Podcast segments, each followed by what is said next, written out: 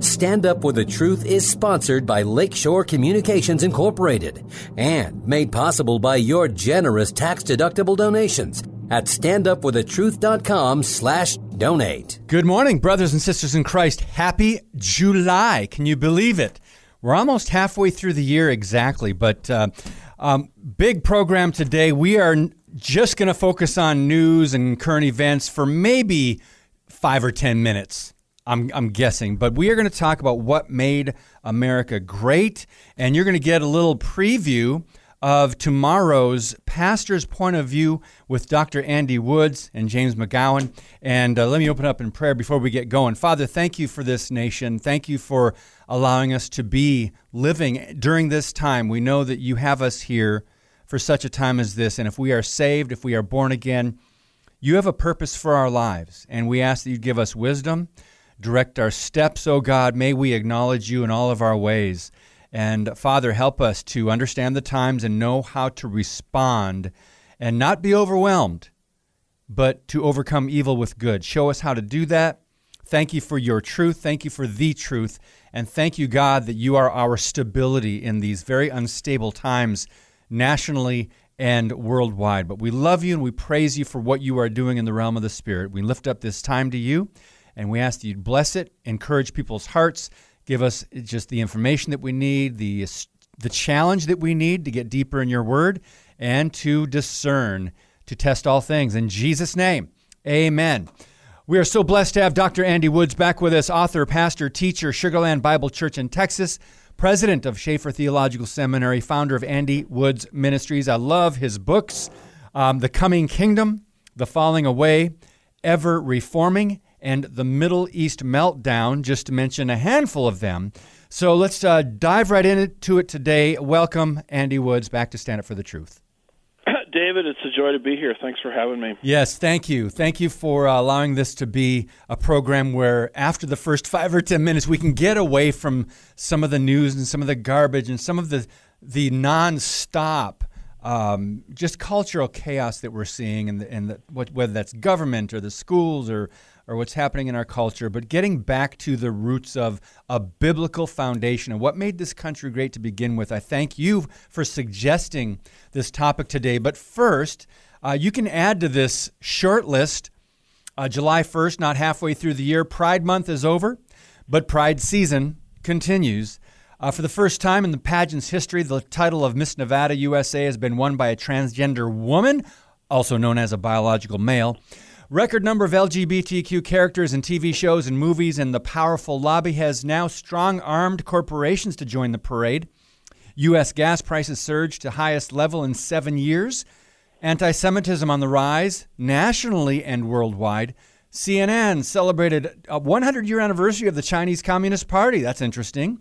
Newsmax beats out Fox, MSNBC, and CNN during recent uh, Trump rally in Ohio.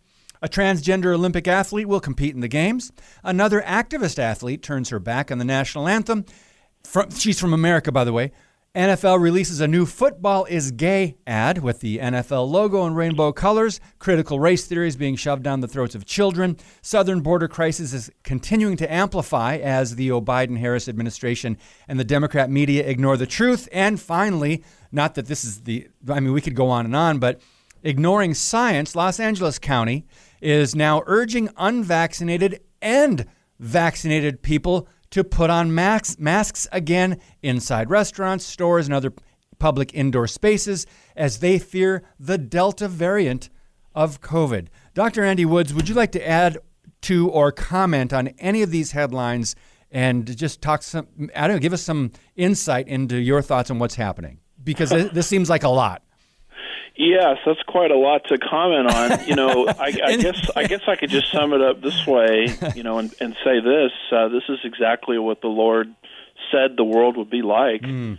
You know, just Amen. before He came. I'm I'm reminded of what He said in Matthew 24 uh, that you know, as it was in the days of Noah, you know, so shall it be and you know they were eating and drinking and marrying and being given in marriage until the day Noah uh, entered the ark, and then the flood came and took them all away. Mm.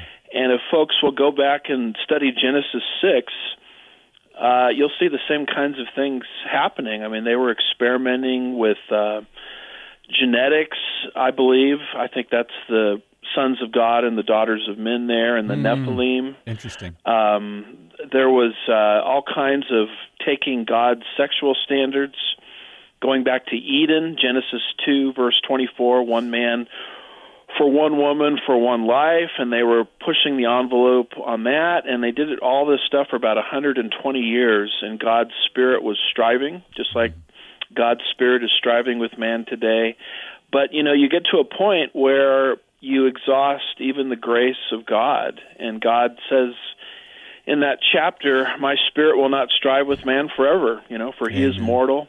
His days shall be 120 years. And so that's sort of where we are. Um, humanity is pushing the envelope in every possible direction, and yet God is striving with man, trying to convict people of, of their need to trust Christ for salvation. But judgment is just like before the flood. Judgment is on the horizon, and yes. so we need to warn as many people as possible.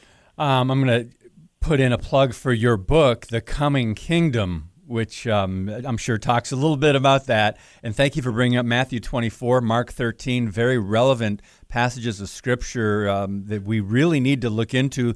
Days of Noah, not only was there great sin, as we're seeing in America and around the world today, but it's also this idea that, that people were just living in the routine, the mundane matters of life, and ignoring God's warnings in the times and, and uh, um, boy, are we seeing that today. But nonetheless, um, Andy, we are here. Those of us who are listening in America, we have listeners from, from Canada and I think a few from other countries. But the primary, primary audience here for Stand Up for the Truth is in the United States. And America is still the best, most free nation. Most of us would say it's an exceptional nation. And we, we don't make any apology for saying that. And that's what we're going to talk about today. Um, your suggestion was wonderful because the Fourth of July is just a few days away, and even the celebrations of that are, are going. Wow, are you're just looking at what people are doing and, and disrespecting the flag and saying it's a racist um, flag. You're going, wait a minute, you forget completely what it stands for and what our history is. So we're going to talk about what the principles that made America great. Andy, where would you like to start? Well, you know, I, I usually like to start with Proverbs 14, verse 34, hmm.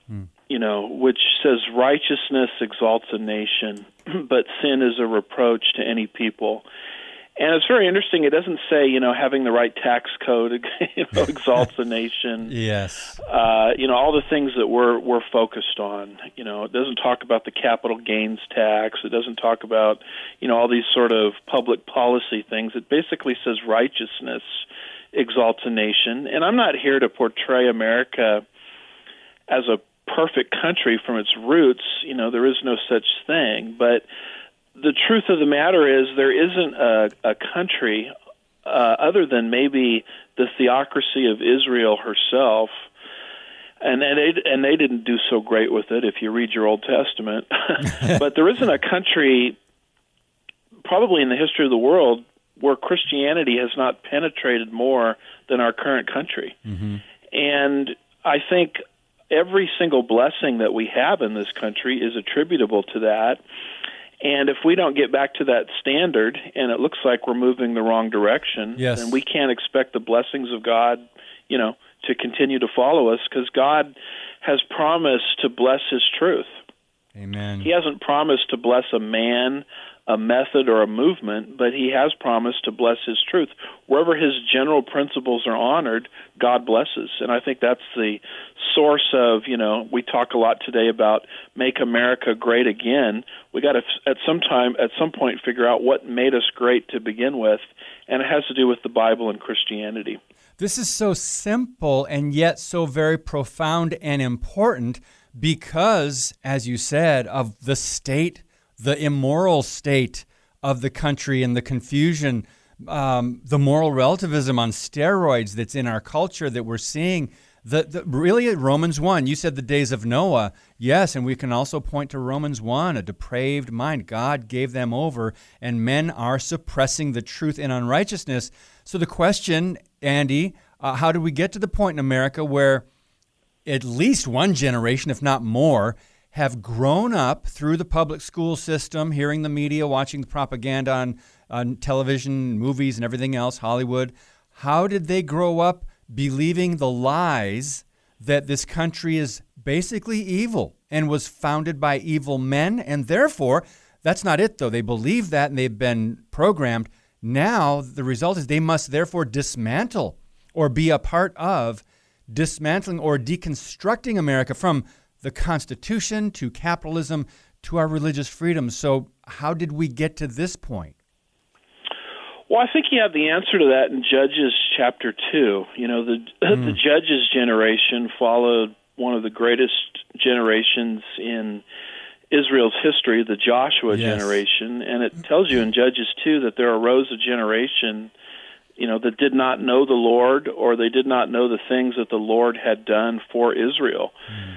So they didn't um, understand the conquest, the the passing through there of the Jordan. They didn't understand what God had done in the generation before that related to the Exodus and the deliverance from bondage. And God wanted these truths to be transgenerational. You remember that's why Joshua was told in Joshua 4 to set up those stones um, mm. concerning the Jordan because at some point your kids are going to ask you, "Hey, Dad, Mom, what are these stones doing here?" And here's your chance to transmit values through the generations. Mm.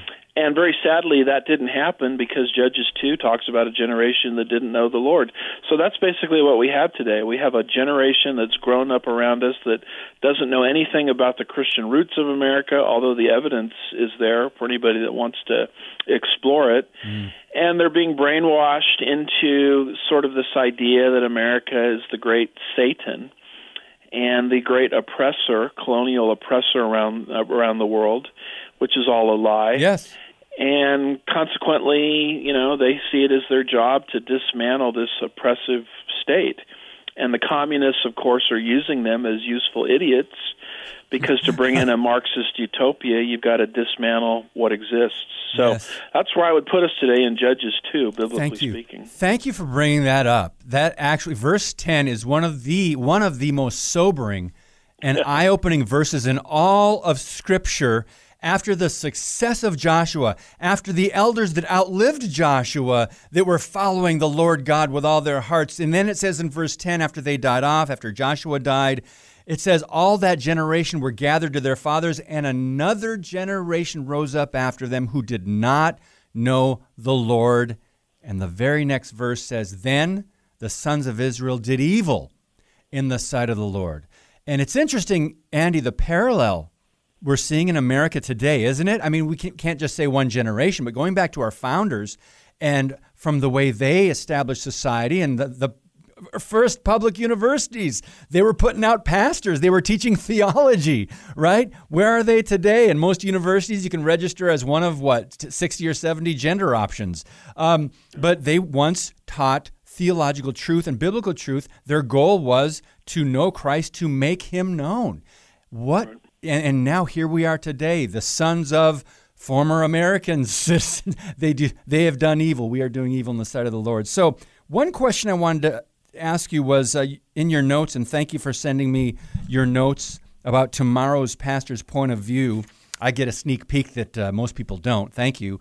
Um, in Psalm 33:12, that's one of the verses you mentioned. Very, very well known verse, I think, especially around the Fourth of July or the National Day of Prayer. But what would you say to people who might look at that verse, which says, Blessed is the nation whose God is the Lord, and say, Well, wait a minute, does, does, doesn't that talk about just Israel? We're applying it to America. Could you provide some balance and clarity there? Well, I mean that is a good point. I mean the the Bible, particularly the Old Testament, um, is primarily about Israel, but those uh, statements, either the Proverbs 14 verse 34 verse or Psalm 33 verse 12, they show up in a part of the Bible that we call the wisdom literature. Uh, that would be the books of Job, and um, you've got uh, Psalms and Proverbs, and then you've got Song of Solomon and Ecclesiastes, generally called uh, wisdom the wisdom literature, and most uh, scholars would understand the wisdom literature as yes, it is addressing Israel, but it would contain within it, you know, trans um, what we would call trans uh, dispensational principles mm. that you can apply across the board, regardless of what era of history you're living in, Old Testament or New Testament, and these are just principles for life, you know, to help all of God's people um, order their lives properly. So, you know, a lot of us like to quote Proverbs 3, verses 5 and 6. You know, trust the Lord with all your heart, lean not on your understanding. In all your ways, acknowledge Him, and He will make your paths straight. I mean, we don't really understand that as only for Israel. I mean, mm-hmm. that's trans dispensational. And so that would apply to any child of God, regardless of the era that they're living in. You know, uh, ordering their lives under God. So that's how I'm seeing Psalm 33, verse 12. Yes, it is about Israel, but mm-hmm. it's really about any country because it's in the wisdom literature that would put God first, and God will bless that nation. So, just before we move on, can we clarify also that Jeremiah 29 11 and Second Chronicles 7 14, one of the most well known uh, scriptures, that they would also be principles that we can apply today in America? Yeah, those are a little more tricky because those are dealing specifically with the Mosaic covenant and Israel under the blessings and curses of the Mosaic covenant. So I'm a little bit more cautious, at okay. least concerning Second Chronicles seven fourteen. But but in the wisdom literature, it has a tendency to be more uh, trans dispensational. Okay, good, thank you, um, Andy. One of the first points you mentioned, and there are seven of them, um, America's legal system. Most people don't think, when you think of what made America great, we of course go right to the Bible, but even from Scripture, they had to have a, a, a legal system, even in Scripture. We can get that throughout you know, the Old Testament. And you say that was one of the principles that made America great. Could you talk a little bit about that? Sure. I mean, that comes from Sir William Blackstone, you know, who wrote his commentaries on the laws of New England. And these were the most influential legal commentaries used in early America. And he says there, uh, no human laws should be suffered that contradict the laws of nature and the laws of revelation. And so what he's saying there is God has spoken in two sources Theologians call this general revelation and special revelation. He's spoken in nature and he's spoken in scripture. And so the function of being a lawyer in that time period was to craft legislation and develop judicial rulings that cooperated, not violated like we see today, but cooperated with the fixed principles that God himself had established in nature and scripture. And that's why when you go back to early America and what you find in Blackstone's commentaries is homosexuality was illegal. Hmm. And it was actually described in Blackstone's commentaries as a um, a violation of uh, what's natural. Hmm. Uh, they actually called it a crime against nature. So why would they think that? Well, because they were following what God had said in general revelation, you know, male and female reproduce, not male and male. And they were following what God said in, you know, you quoted earlier Romans chapter one. Mm-hmm. And so they were developing laws in harmony with what God had said.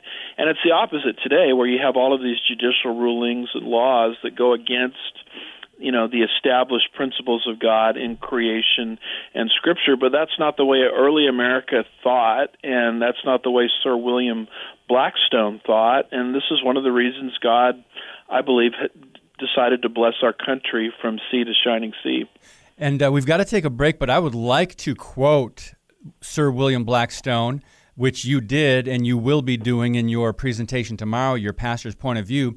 And also, Pastor Paul Blair of uh, Fairview Baptist Church in Edmond, Oklahoma, went to the school, the uh, I'm sorry, the, the city council meeting because the mayor declared LGBTQ or Pride Month. So Paul Blair quoted William Blackstone, and mm. if, if, you guys haven't seen that, it's uh, available online. You can just search for it.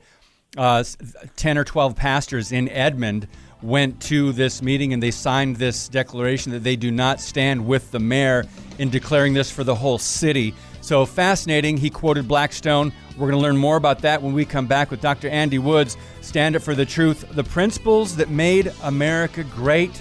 And the 4th of July is coming up. We can really celebrate our freedom as we should be here in this country. More in just a minute on Stand Up for the Truth. Your monthly financial support of StandUpForTheTruth.com is needed and appreciated.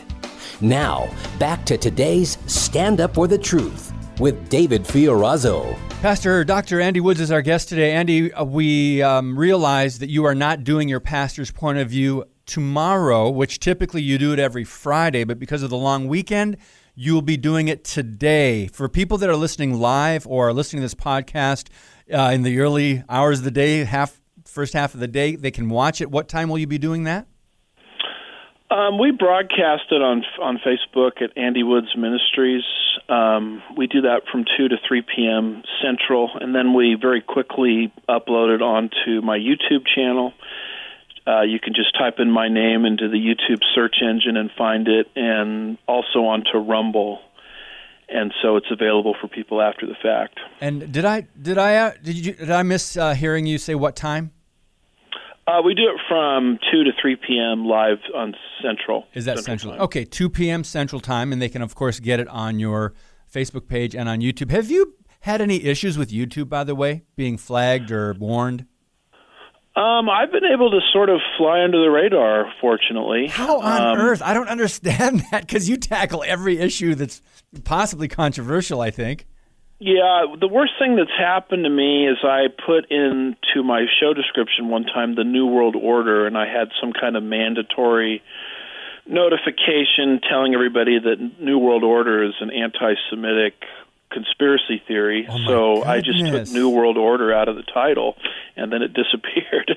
so. Wow! So any believe Bible believing Christian that believes that there this is true, this coming New World Order, that's that's to be frowned upon now. That's what I'm hearing. Yeah, they were directing people to a mandatory notification wow. saying it's anti-Semitic, which obviously I'm not, because one of the principles that made America great, number seven here, is we decided to be a blessing to Israel yes. early on. But they wanted people to, to think I was we were anti-Semitic and conspiracy theorists. Wow. So let's go there, uh, unless you wanted to do this more in order. Um, but you just mentioned being pro Israel. Yeah. We know as Christians how important that is. The, the administration in the White House now, I don't think they do. And I, I think a lot of people, even in the church, they're starting to buy into whether it's replacement theology or they're just not recognizing the importance of standing uh, for Israel. Uh, what did you? What would you like to share about that, as far as uh, making America great, and that being one of the principles principles being pro-Israel? Well, I have. To, I can't leave that one off my list because Genesis 12 verse 3 is really the only foreign policy statement I can find in the Bible for nations to follow, and God says it about as clearly as it can be said. You know, I will bless those who bless you, referring to Abraham's descendants, the Jews and the one who curses you I will curse. And you go right on through the Bible and you could see world powers. Hmm. You know, these are nations that covered the the known earth at the time starting to disintegrate the moment they turn their back on Israel.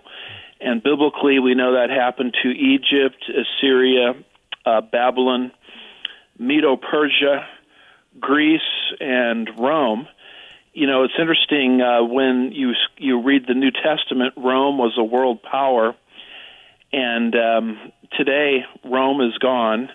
Latin, the language that they promoted, is a dead language, and yet mm. Israel is still in existence, and the Hebrew language is a live language. so we better be very careful what we're doing with the nation of Israel. And when you go back to the origins of America, you find George Washington our acting head, uh, putting us, I think, on the right side of the ledger.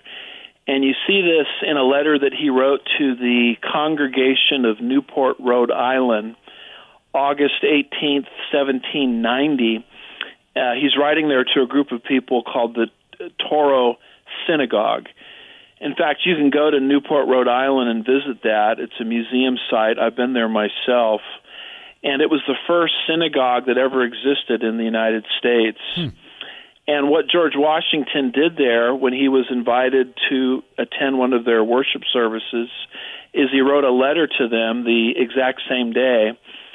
And he says this May the children of the stock of Abraham who dwell in this land continue to merit and enjoy the goodwill of the other inhabitants, while everyone shall sit in safety under his own vine and fig tree and there shall be none to make him afraid. Close quote. And th- that statement there, not only is it filled with references to Scripture, but it was a present that he gave to the Jewish people that they've never had before.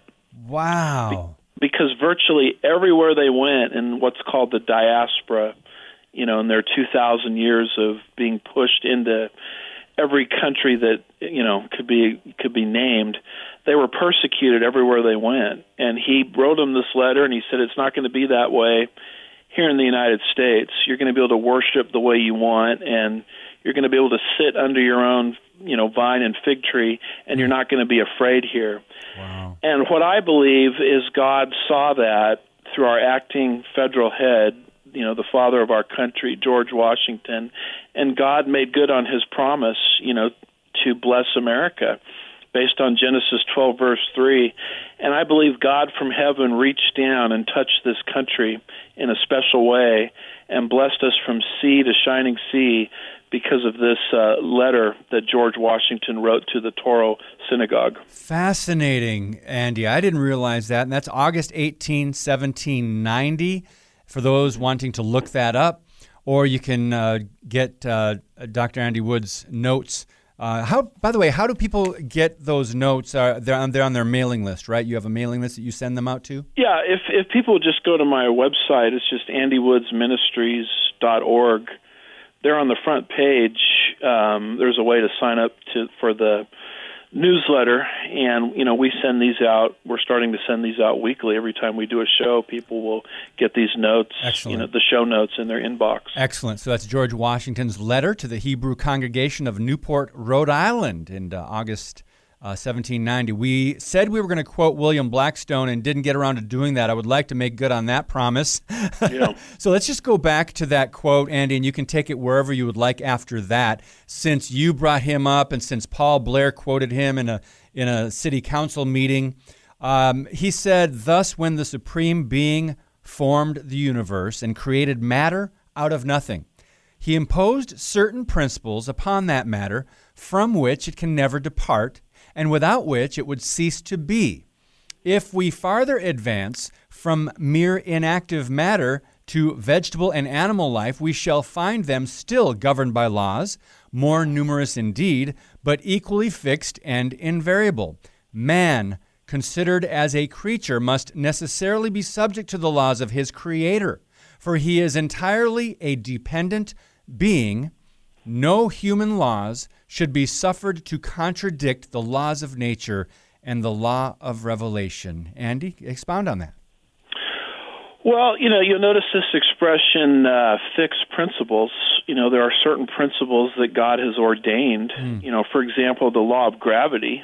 Um, that's not open for debate.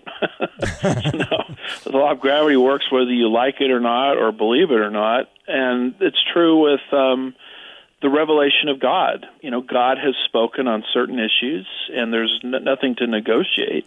It's just a, uh, it's just the reality of living in His universe. And so Blackstone in these commentaries says we're going to come up with laws and judicial rulings that harmonize with the fixed principles of God. And he basically says we don't rule on things where the Creator has said something. Mm. Uh, we don't try to overrule God. We're going to cooperate with what God said. And I find this so interesting because these were the key commentaries of early America. Mm. In fact, I've got some quotes indicating that lawyers in that time period read Blackstone's commentaries the same way, with the same vigor that Muslims, you know, by way of analogy, you know, read the Quran. Mm. And that's how valued these were. Wow. And, you know, I went to law school myself and of course, none of this was taught. Um, I didn't even know what Blackstone's commentaries really were until long after I had graduated. Oh my goodness! And you know the the function of the legal system today, they call it an evolving document, where they come up with rulings, whether it's trans or homosexual or euthanasia or abortion or whatever, that go directly against what God has spoken and that's a perversion of the legal system. It's it's not what it was based on. Wow. Um, I would like to go now to um, you mentioned uh, John Winthrop in your notes, which you'll be talking about later today, and in your pastor's point of view. And uh, he was born in 1587, lived until 1649, and his writings dominated the New England you know colonies. And um, y- your next point in these notes on principles that made America a great country were the God given rights principle. And boy, Andy, have too, have too many people fallen for our rights come from government, the lie and the deception, right? Uh, could you uh, take us wherever you want to take us in this topic of God given rights? Well, I mean, it's it's right out of the Declaration of Independence. Um, the key line being we we uh, we are endowed by our Creator with certain unalienable rights. And, you know, in that word unalienable, people might recognize the word lien. Hmm. Uh, if I have a lien, for example, David, on your property, that means you really don't own the property. I own it. And when you sell it, you know, I get the proceeds. So when it says unalienable, it's talking about rights without a lien on them. In other words, they're completely and totally yours wow. because they were given to you from above, and that's that's one of the unique uh, aspects of um, the origins of America. In fact, here's a quote from John Adams, America's second president. He says, "quote Rights are antecedent to all earthly government." Rights cannot be repealed or restrained by human laws. Rights are derived from that great legislature of the universe. Oh, love close that. quote. Love that. So when the COVID police come in and shut down your church, well, they don't have a right to do that because that right comes to us from God. Wow. Um, when they want to take away our Second Amendment rights, they don't have a right to do that because the right comes from God. And so the function of government according to our Declaration of Independence, is not to create rights, but it's to secure these rights. It says that to secure these rights, governments are instituted among men, deriving their just powers from the consent of the governed. And this is the same order, by the way, you see in the Bible. Genesis 1, verse 27, God gave man rights. He said, You're made in my image.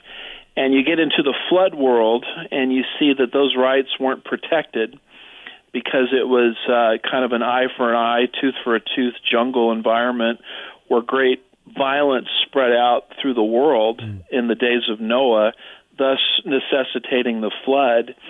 And so when God brought humanity into the post flood world, he created government in Genesis 9, verse 6, and he repeats the fact that government exists to protect the idea that we are made in God's image. Mm. So you'll notice there that when God created government, he didn't give government the ability to create a right. That right already existed, Genesis 1. Government just exists to protect that right or to secure that right. And this is very important to American thinking because if we ever start to deceive ourselves into thinking that our rights come from the state, you know what the state giveth the state can taketh away. Exactly. And so this is a very important principle to maintaining our freedom. Exactly. But the the problem is we are in a place where it, too many people have already been deceived or confused about this thinking that rights come from government when you've plainly you pointed out it says quote that to secure these rights governments are instituted among men. What rights? Well, the rights that are endowed by our Creator, unalienable rights. I thank you for explaining that. But now here we are, Andy, where a lot of people think, well, no, well, because probably because they don't believe in the God of the Bible or the Christian, Judeo Christian God. They believe, well, there's no God, so our rights do come from ourselves. So what do we do now to try to, you know, refute this deception that people have already fallen for. Government gives us rights. Well, I, I was reading your article, David, um, that was quoted in what is it, Harbinger or Harbingers Daily? Yes. Um, and uh, you quoted in there Alexis de Tocqueville, Mm-hmm.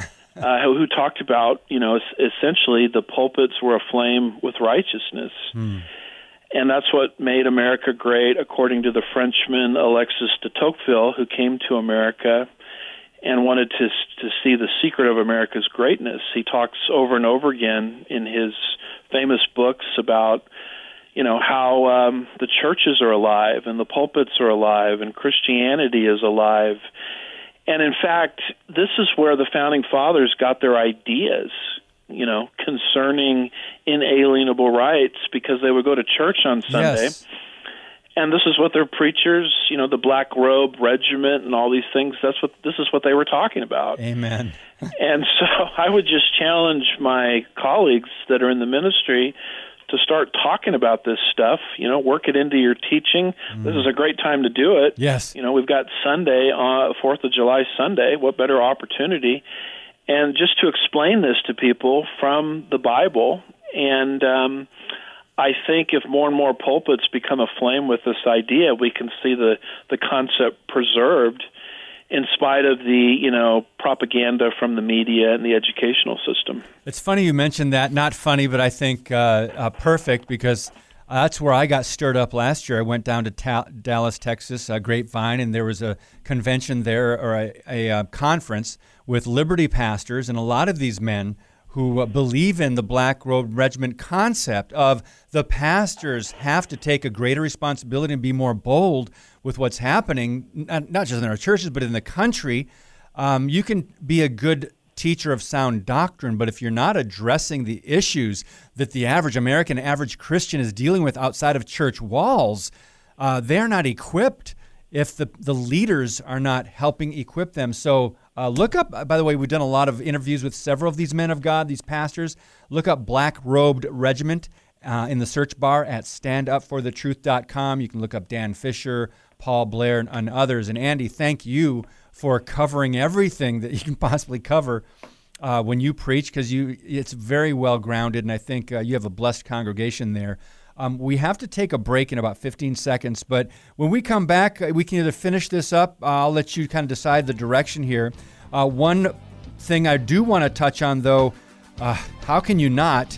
Christian education, the importance of that as one of the things that helped make America such a strong nation. That education was started, or, or at least reinforced by the pastors. Uh, let's talk more about that when we come back with Dr. Andy Woods on Stand Up for the Truth. Thank you for listening and sharing today's show via standupforthetruth.com slash podcast. Now, back to Stand Up for the Truth. Here's David Fiorazo. Our guest is Dr. Andy Woods, and we're talking about principles that made America great. I did mention Christian education, and I can do whatever I want on this podcast. So I'm going to I'm to go back to, for lack of better terminology, circle back to uh, John Winthrop because I mentioned Winthrop, and he was so instrumental in uh, the development of the colonies uh, in the early days. Um, you, go ahead and make that point, and it was fascinating to me, Andy, what you just shared before we got back on air. Yeah, well, I've got a couple of John Winthrop quotes. You know, he lived from 1587 to 1649, and he wrote uh, a little tract called "A Model of Christian Charity," which people can find in the Winthrop Papers. Mm-hmm. But it's there, he says, and, and this is really the heart and soul of why the country started. He says, For we must consider that we shall be as a city upon a hill. Mm-hmm. Now, where does that come from? Well, if, if folks will read Matthew 5, um, verses 13 through 16, you know, you'll find um, the Lord using that terminology in the Sermon on the Mount. So basically, what he's saying is we're we're a city on a hill. We're not part of a new world order, um, and we're here to be an example to the rest of the world. And as long as we follow in that vein, you know, God's hand will be upon us. But the moment we depart from that is the moment we will be a, by, a bygone word mm-hmm. amongst the nations. And then the other Winthrop quote that's so interesting in a tract entitled Reason for Puritan Migration. So, in other words, he's explaining why he left the old world to come to the new world. and why this migration was happening. He says, quote, it will be a service to the church of great consequence to carry the gospel into these parts and he says to raise a bulwark against the kingdom of the antichrist which in his day in other words the Jesuit, Jesuits labor to rear up in these parts close quote. Wow. So why why was America established? It was established to carry the gospel to people that didn't know it, and um, it was established. You know, they, everybody thinks they came here to get rich or enslave people or whatever, but he says no. It's a service to the church, and then he says something almost uh, prophetic. He says God established America as a bulwark or a defense mm-hmm. against the kingdom of the Antichrist. Amazing. And it is interesting that even today, the nation that makes the one worlders the most nervous is America. Yes. I mean, America, you know, it's almost like our Constitution and Declaration of Independence, when that came into existence, it was almost a set of handcuffs that came upon the one worlders. I mean, they just can't get their world government going and as long as a free and independent and prosperous America exists. And so that's why I find it very fascinating that John Winthrop basically was saying in his day that America exists to stop the kingdom of the Antichrist. Mm. And that's exactly what's happened in history. Uh, well, and it's fascinating. We, we had a president just a couple years ago that said America will never be a globalist nation. And he, I mean, he, he just looked the globalist right in the eye and said, Come at me. And this is amazing. I, I've read this quote before, Andy, and I just, for some reason, I skipped over that part being a bulwark against the kingdom of Antichrist. And uh, we always like to remember the part where he says, carrying the gospel into those parts of the world. And I think one of the early quotes was to advance the Christian faith. And uh, that was one of the quotes from Winthrop, I believe, as the purpose for America. But I love the fact that it's clear this was one of the things he understood that we are to be a defense against the kingdom of Antichrist. Fascinating quote. Right, and you know the, you see this working its way out in American history. For example, we have in our Constitution, you know, Article Two, Section Two, Paragraph Two, which basically says a president cannot enter into a treaty, you know, with a foreign country unless they have a two thirds supermajority in the Senate. In other words, the treaty process is designed to be intentionally difficult. Mm. And you see that in George Washington's farewell address, 1790, where he says it is our true policy to steer clear of permanent alliances with any portion of the foreign world. Close quote. You know, you have Thomas Jefferson, the the primary author of our Declaration of Independence who said, quote, comparisons of our government with those of Europe are like a comparison of heaven and hell, close quote. and what, you know, everybody today is trying to drag us into, you know, whether it's the Iran deal or the Paris Climate Accord or whatever. They just want us to be part of this murky new world order and America wasn't set up to be part no. of a new world order. I mean, we were supposed to be a city shining city on a hill as an example, you know, for the rest of the world. And this goes directly against what the globalists want to do is just make us equal with everybody in the world. But that's not our genetics, that's not our spiritual DNA. Thank God it's not. And I think yeah. I think that's why there's so much warfare. We're seeing such a level of uh, an intense level of hatred and what's coming against our country today.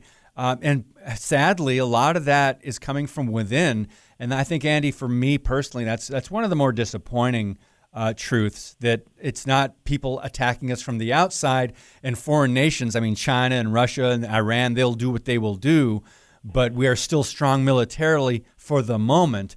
But the, the attacks from within to want to break down whether it's the Constitution or our system of capitalism, that is most disconcerting. And a lot of that goes back to the education system, doesn't it? Yes, and you know this the shining city on a hill. I mean, that's language you find in John F. Kennedy's speeches. And if people really want to watch a great speech this Fourth of July, watch the. And I, I, it's hard for me to get through it without you know tearing up. To be mm-hmm. frank with you, it's the farewell speech of Ronald Reagan. You know when he left office in 1989, and he quotes Winthrop, you know, about the uh, shining city on a hill. Mm. And of course, this is why the whole world wants to come here.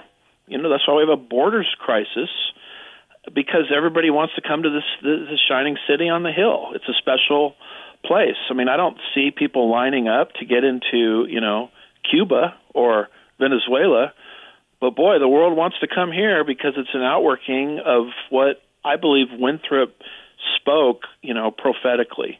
You know, America was not going to be part of the New World Order. Amen. She was going to be a bulwark against the Antichrist. Yes. And she was going to be an example to the rest of the world.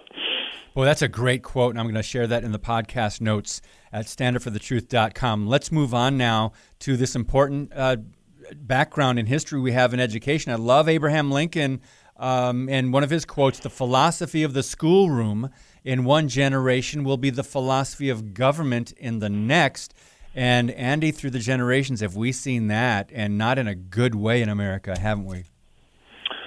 Well, you know, I tell you one thing, David. The, the left sure understands yes. what Lincoln said. Yes, even Amen. though our side doesn't. Yeah. You know, if you control education, you control the future. Yeah.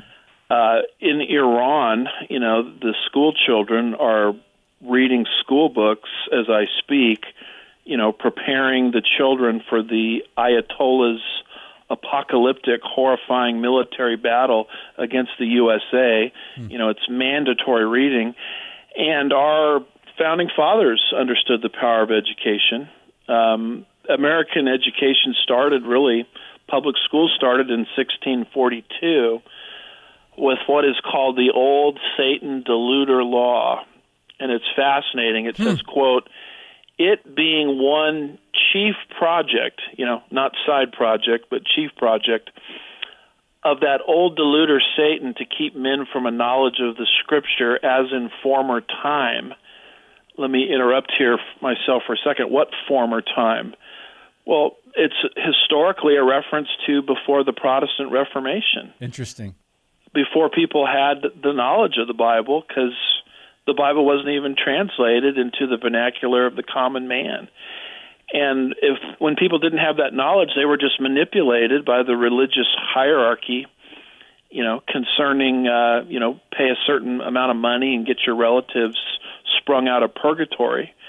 And all of that they were manipulated because they didn't know the Bible. Right. And so they, when they came to America, they said, "We're not going to let that happen again." and so they they set up mandatory grammar schools. It says here, "It is ordered, therefore." That after the Lord hath increased the settlement, they shall appoint within their town to teach all such children to read. They shall set up grammar schools to instruct the youth. So, close quote. So the point was, we got to get these kids literate so they can read the Bible. Amen and they, you know today we think well we got to get our kids uh, educated so they can you know become successful in their careers and pick the best stocks and retire early. But i tell you one thing that was not the mentality of the people that started this country. Mm. we've got to set up public schools you know the very public schools where god is kicked out of today. We've got to get we've got to set up public schools to get people literate so they can read the Bible for themselves. And if we don't do that, we're going to have a recapitulation of the pre Reformation you know, dark ages. And what happened in the early 1960s? They removed the Bible and voluntary prayer and uh, th- really God's law. Just take out the Ten Commandments. If you remove the Bible from schools, of course, in that uh, the case that you mentioned in your pastor's point of view, or you will be talking about in detail today, uh, that case of a school district of Abington Township versus, versus Schempp. That was 1963. But Andy, really quick, one man you quoted, Yoram Ettinger. I love just this, and I'll let you just take it. We only have two two and a half minutes left. School textbooks of Western democracies are the most authentic reflection of people's values and worldview. And it goes on school textbooks. And we know if we are going to be admit here that our textbook publishers have are progressive, they have re-edited our history or edited. And so share your thoughts on this. Well, you know, he was basically testifying. I think the context here is before a congressional hearing, and he was trying to show our congressman that Iran is hostile to America. and Yoram Ettinger, one of the proofs he used is here. Read, read what's read what's happening in their own textbooks. And in the process, he says, if you want to know where a country is going, look at how it educates its youth. Hmm. And if you want to know, and this is what this is the significance of Abraham Lincoln, who said the philosophy of the schoolroom in one generation will be the philosophy of government in the next. If you want to understand why God blessed America and one of the things that made America great, look at what we taught early on. Uh, look at how our founding fathers were taught to read through what is called the New England Primer, yeah. where all of the different areas of the alphabet come after um, are designed to get people to remember certain things in the Bible. You know, J, you know, Job, you know, disobeyed and felt the rod, and N, a reference to Noah, and A, a reference to Adam. Uh, though there was tremendous scriptural literacy when this country started, and this is why God blessed our country. Mm, amen. Thank you, Andy. I know there's so much more, but I highly encourage you uh, friends to uh, go to Andy's Pastor's Point of View, Andy Woods Ministries. You'll catch it live on Facebook. Is it 2 p.m. Central today? Yeah, 2 p.m. Central. Uh-huh. All right. Thank you for your time. I appreciate every time I just I learn from you, and I, I'm very thankful for your ministry. God bless you, brother. Have a nice Fourth of July. Thank you. Same to you. All right. When we come back, we'll let you know who our guest is tomorrow on Stand Up for the Truth. Keep it right here. Stand Up for the Truth, a ministry of Lakeshore Communications Incorporated. Keep the discussion going on social media. Stand Up WI on Facebook and Twitter. Now, we wrap up today's Stand Up for the Truth. The good news is an overwhelming majority of Americans support religious freedom. Uh, the other news is uh, governors and mayors are taking laws into their own hands and declarations, uh, including our own governor here in Wisconsin, who adds for the 1st of July today, uh, adds a gender neutral option to birth certificates. So this is where birth birthing people, I guess, the idea of birthing a birthing parent comes from instead of mom or dad. So we'll talk a little bit about that. But Scott Lively is our guest tomorrow, another doctor and uh, pastor. And you can uh, learn more about him by going to standupforthetruth.com. Scott Lively in the search, and we'll talk with him. Um, some great guests next week as well, but I want to don't want to jump ahead too far. I know it's a long weekend. Hopefully, you'll have a day uh, Monday. Uh, if you're a worker, if you're off, uh, enjoy and um, yeah, be thankful that we still have the freedoms that we do. We we have to not take them for granted any longer and fight to resist the enemy, refute the lies, and preserve our freedoms. So thank you again for listening. God bless you, and as always, keep speaking the truth about things that matter.